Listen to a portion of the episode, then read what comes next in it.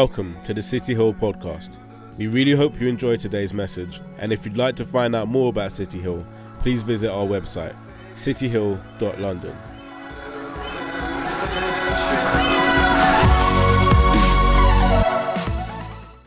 Today we're starting a new series.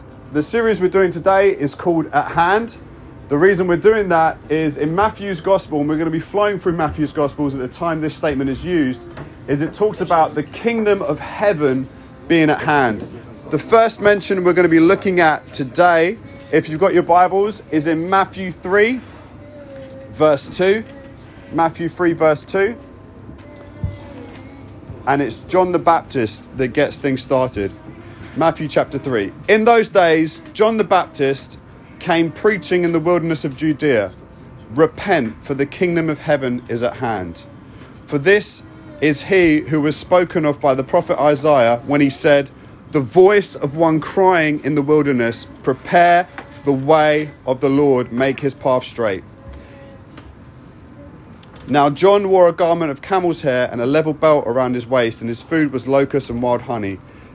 Then Jerusalem and Judea and all the region about the Jordan were going out to him, and they were being baptized by him in the river Jordan, confessing their sins. Okay, I'm going to stop there for a moment.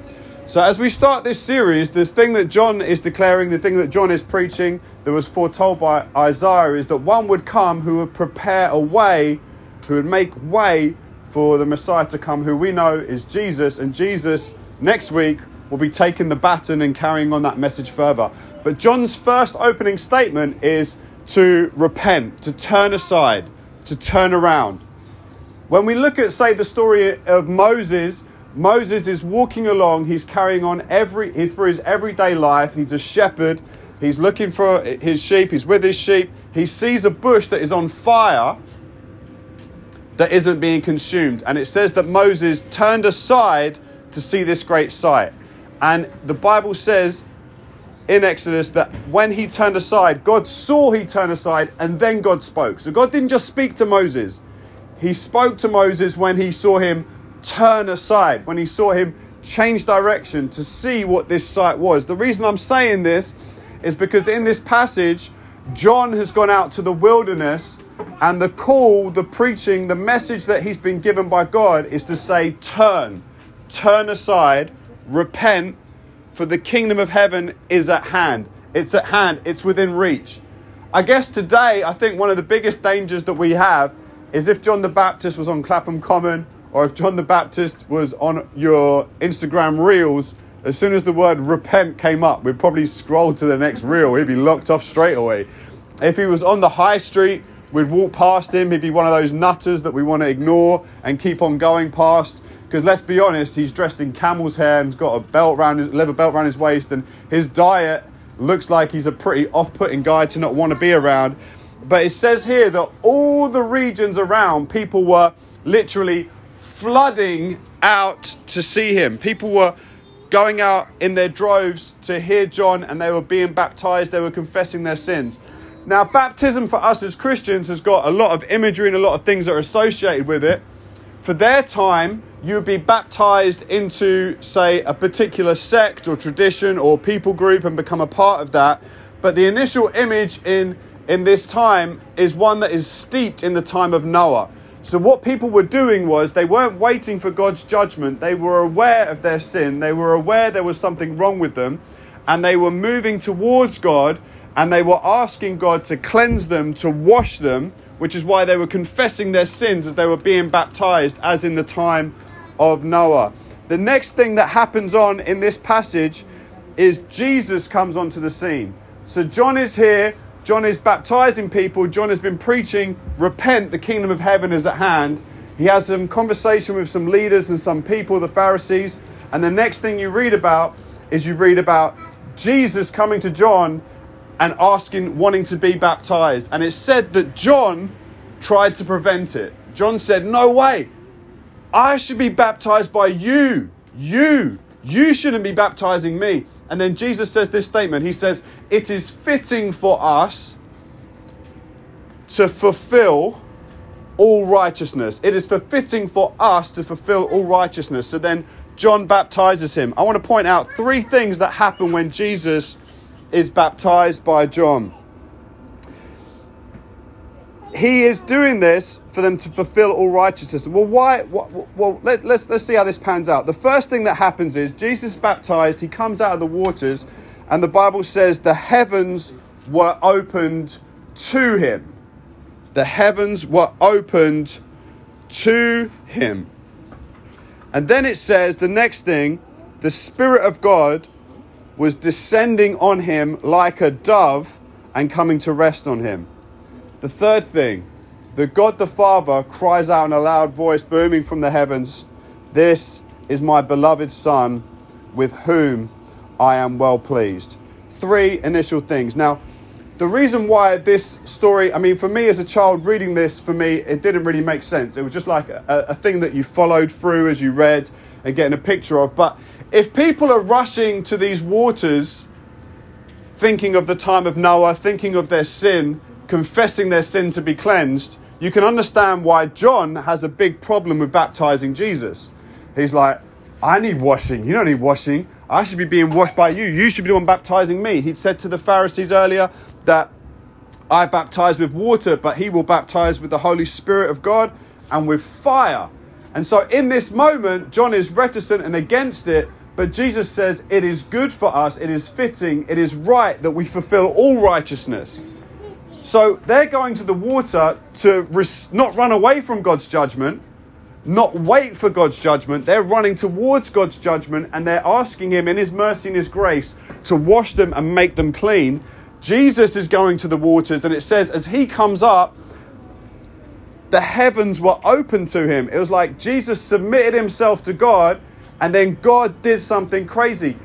The heavens were opened to Jesus and then it says the Spirit of God descended on him like a dove. Has anyone, can anyone think of the story of Noah and anything about a dove in it? Has anyone heard of a dove in the story of Noah? Can anyone remember the dove in the story of Noah? Does anyone want to shout out any ideas? It rings a bell. It rings a bell. The dove brought back an olive branch. An olive branch. It was like after the flood, like after when he was like getting back into the world, that's when the dove came. And Yeah. This is like the Spirit of God saying, hey guys, the ark just rolled up. We're all saved. Humanity's going to be okay. This is the peace of God coming down, resting on Jesus. They've run out because of the sign of Noah. They want to be cleansed of their sin. Here is the ark. The ark. Not an ark that will save one family, but an ark that will save all people throughout all space and throughout all time. The Holy Spirit rests on Jesus in the form of a dove which is the exact imagery you would expect to see with a symbolic act so deeply tied in to the story of Noah. Jesus is the ark, and the dove has returned. Humanity is going to be saved, it's going to be okay. And then God declares a judgment. So you go to the waters for the judgment to be cleansed. God declares a judgment over him. This is my beloved Son, in whom I am well pleased. And you see, the reason we're baptized today as Christians isn't necessarily for the, the picture of Noah. The uh, reason we're baptized is, as, as the New Testament writers explain, is that we're baptized into Jesus because he is the ark, because he is the one who saves us. So when we do baptism, we're no longer doing it asking for this cleansing in this way because we believe that Jesus has cleansed us. We're doing it as a symbolic act, associating ourselves with him. God says, This is my beloved Son in whom I'm well pleased. And this is how you and I can find ourselves receiving that same declaration from God. So here's the first thing. The first thing is there was John's call to repent because he said the kingdom of heaven was at hand. When Jesus was baptized, the kingdom of heaven really was at hand because the heavens were open to him. So now things that were never accessible to them were now accessible and were going to be put on display and given to them. Now Jesus submits himself to God. He doesn't, even though he, he is in human flesh God, he doesn't run away from God's judgment. He runs towards God's judgment, and God declares over him, This is my beloved Son, in whom I'm well pleased. He's different from every other person. And the next thing the Bible goes on to say is the Spirit of God leads him out into the wilderness where he fasts for 40 days and he is tempted by the devil, and he's tempted in three ways. The first way, he is mad hungry because he's been fasting for 40 days, and the devil is saying to him, Turn these stones to bread. And Jesus says to him, Man shall not live by bread alone, but from every word that professes out of the mouth of God. The next thing Satan does, he takes him to a high place. He wants, he wants him to throw himself down, put yourself to test. The Lord says he'll give his angels charge over you. He says that your feet won't strike on the ground, that you won't be harmed in any way. Um, and he says you should not put the Lord your God to the test. The next thing, he shows him all the kingdoms of the world, all the riches, everything that Jesus has come to die for. And he says, listen, if you just, if you just bow down and worship me, I'll give you all of these things. All these things will be given unto you. And Jesus says, You worship the Lord your God and you serve him and him alone. And then notice what Jesus says. There's these three absolutely cracking words. He says, Be gone, Satan. Be gone. And then he says, For it is written, Worship the Lord your God, and only him shall you serve. And it says, The devil left him. You know, the writer in James put it this way in James 4, verse 7, he says, Submit yourselves therefore to God, and the, and the devil will flee from you. He'll flee from you. Jesus, in this passage, like, there's nothing wrong with him. He doesn't need to go into the waters for the reasons they go into the waters. He doesn't need to do it. But he says to John, John, it's fitting for us to fulfill all righteousness, to do anything that's good, we should just do it. And so John puts him in. And as he puts him in, the heavens are open to Jesus. The heavens are open to Jesus. And there's, there's, a reason, as soon as he's led by the Spirit to fast, the devil rocks up. The devil hasn't rocked up at any other point in Jesus' life. He's rocking up now because the heavens are opened. Jesus has got access and he's going to bring the kingdom of heaven at hand. People are going to reach out and they're going to touch something of eternal worth. They're going to have access to things they never had access to. He's going to empower his disciples and his followers. He's going to bring them from where they are and he's going to say, listen, those things that were out of reach, I'm going to put in the hands of common fishermen. Those things that are out of reach, I'm going to put in the hands of tax collectors that everyone hates. Those things that are out of reach that can make a difference, those things, I'm going to make them readily available. And he's not just going to go, look, it's the Jesus show. He's going to start sending his disciples out with this belief that the kingdom of heaven is at hand because Jesus knows that when he came out of the water, he saw the heavens opened up and it was made available to him. The good news is, the good news is, you and I, we live our lives. I live my life so. This is always the thing that's to hand. It's always to hand, isn't it? It's always to hand. You know what's so crazy? I threw up the story of Moses and about him seeing the burning bush and turning aside to see it. That's when God speaks to him. When he turned aside to see. You and I, we'd never see a burning bush that's on fire because we'd just be like this. No one see it because you'd scroll straight past it. No one would be aware of it because we'd have been. They see me scrolling. That's it. I'm just scrolling, scrolling, scrolling. At night, it's like, oh, that Netflix episode's done. Straight on to the next one. The next thing, the next thing, the next thing. Just filling, just filling, just filling. And you know what the crazy thing is? Who here has done a Netflix binging session where you've come out of it going, I just feel so fulfilled. I'm ready to live my life. The only thing I've done is make someone else rich. It's literally all I've achieved. I've made someone else rich. I've made another actor famous. And then I've gone and tell all my friends, and I've evangelized my friends about a Netflix show. Have you seen the latest show? And then you're going around, and, and then we're, we're all sharing Netflix stories. All the while, God is going like, "Are you kidding me? This, this device." Jesus opened the heavens and started to make that which is completely out of reach and he goes, You could just put this down for a moment. High five, because your moves are great. I can put these things in the palm of your hand. I can make this available to you. So often we live lives where we don't feel like we can be free. We live lives where we're entrapped by situations. Sometimes we live lives where we're entrapped by sin. Sometimes we're entrapped by sickness. Sometimes we're entrapped by so many different things that are around us that hold us in and make us feel like we're stuck. But Jesus says, Repent, the kingdom of heaven is at hand. Just turn aside and see the thing I'm doing. Turn aside and see the thing that I'm making available. Turn aside. Moses turned aside and saw a bush on fire, and two to three million people got set free from slavery. And not only did they get set free from slavery, you know what the craziest thing about that story is? That is a period in Israel history when you can see the heaven has been opened. If you go traveling for 40 years in a wilderness with no cover and no shelter, you'll die in the day sun. But they have the smoke, the cloud to protect them. And then at night, if you're in the Middle East, you die of cold. They have the pillar of fire there for them. And then you can't plant your food because if you plant your crops, the next day you're following the pillar of fire. well, the seeds have been planted, but I ain't coming back to this part again, so I ain't going to eat the fruit. I'm not going to be here long enough to harvest it. God literally provides millions of meals. Probably 40 years in the wilderness, 3 million people getting set free, and then children being born along the way.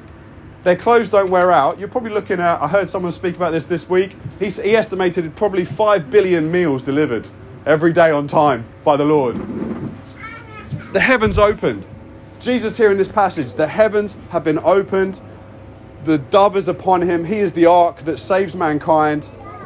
And next week, we're going to be tucking into the next stage where Jesus is going to carry the baton on from John. But I'm going to pray for us for this week for one single thing. And I'm going to issue one single challenge. I am not anti phone. I am not anti Netflix. I'm not. But here's what I will say take a block of time, cancel that time out. Don't let, don't read your Bible from the phone. Don't read your Bible on a screen. Don't have a spiritual moment with God with anything to do with technology. Get a paper book, stick away from all of it, and have an encounter with God. Turn aside and see. Repent. The kingdom of heaven is at hand. If you knew right now that the very solution you needed was in reach, like you could just go and grab it, and that was actually true, would you really go to the next episode of the Desperate Housewives of this county, that county, or some other county? Would you really reach for it? If you knew that the thing that was going to mean the world to one of your dearest loved ones and friends that was going to make a difference was within reach, you could just touch it, it was right there. Would you really go, I'm just going to look at another poster, click like on? I'm going to pray for us. Father God, I thank you that John the Baptist came and he had the bravery to declare the kingdom of heaven was at hand. He said it, he believed it, he was led by you. But in that moment, he actually tried to prevent it. He said, Jesus, you baptize me, not me, you. But Jesus says it's right to fulfill all righteousness. And as Jesus comes out of the water, the heavens were opened over him. And all of a sudden, that which was never at hand was now at hand within reach. And Jesus was going to bring up followers who were going to reach out as well. I pray for each one of us today, Lord God. I pray that you would help us to repent, to turn aside and see what it is that you want to do in our lives. Holy Spirit, I just ask that you would come, that you would empower us this week. Father God, I pray for some periods of anti distraction where we can focus in on what it is that you want to do in each of our lives. That the first thing that's going to be at hand for us this week to help us with our problems isn't going to be dulling ourselves to the next binge of a show, isn't going to be reaching for the next glass of alcohol, isn't going to be reaching for whatever it is we put to fill the hole in our lives, not reaching for the next level of a game, not reaching for the next insignificant, superfluous thing, but reaching for you, knowing that you can bring lasting meaning and wholeness in Jesus' name. Amen. So next week, it goes from John speaking about the kingdom of heaven being at hand. Jesus in this moment has opened that heaven. Next week, Jesus is going to start to run with the same message. Have a brilliant week, guys, and look forward to seeing you back next Sunday. Have a wonderful, wonderful time. If you haven't filled out a Connect card, please make sure you, do so. We'd love to give you some gifts that we've got at the back table over there and let you know more about our church.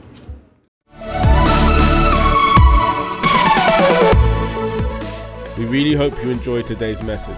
And if you'd like to find out more about City Hill, please visit our website, cityhill.london.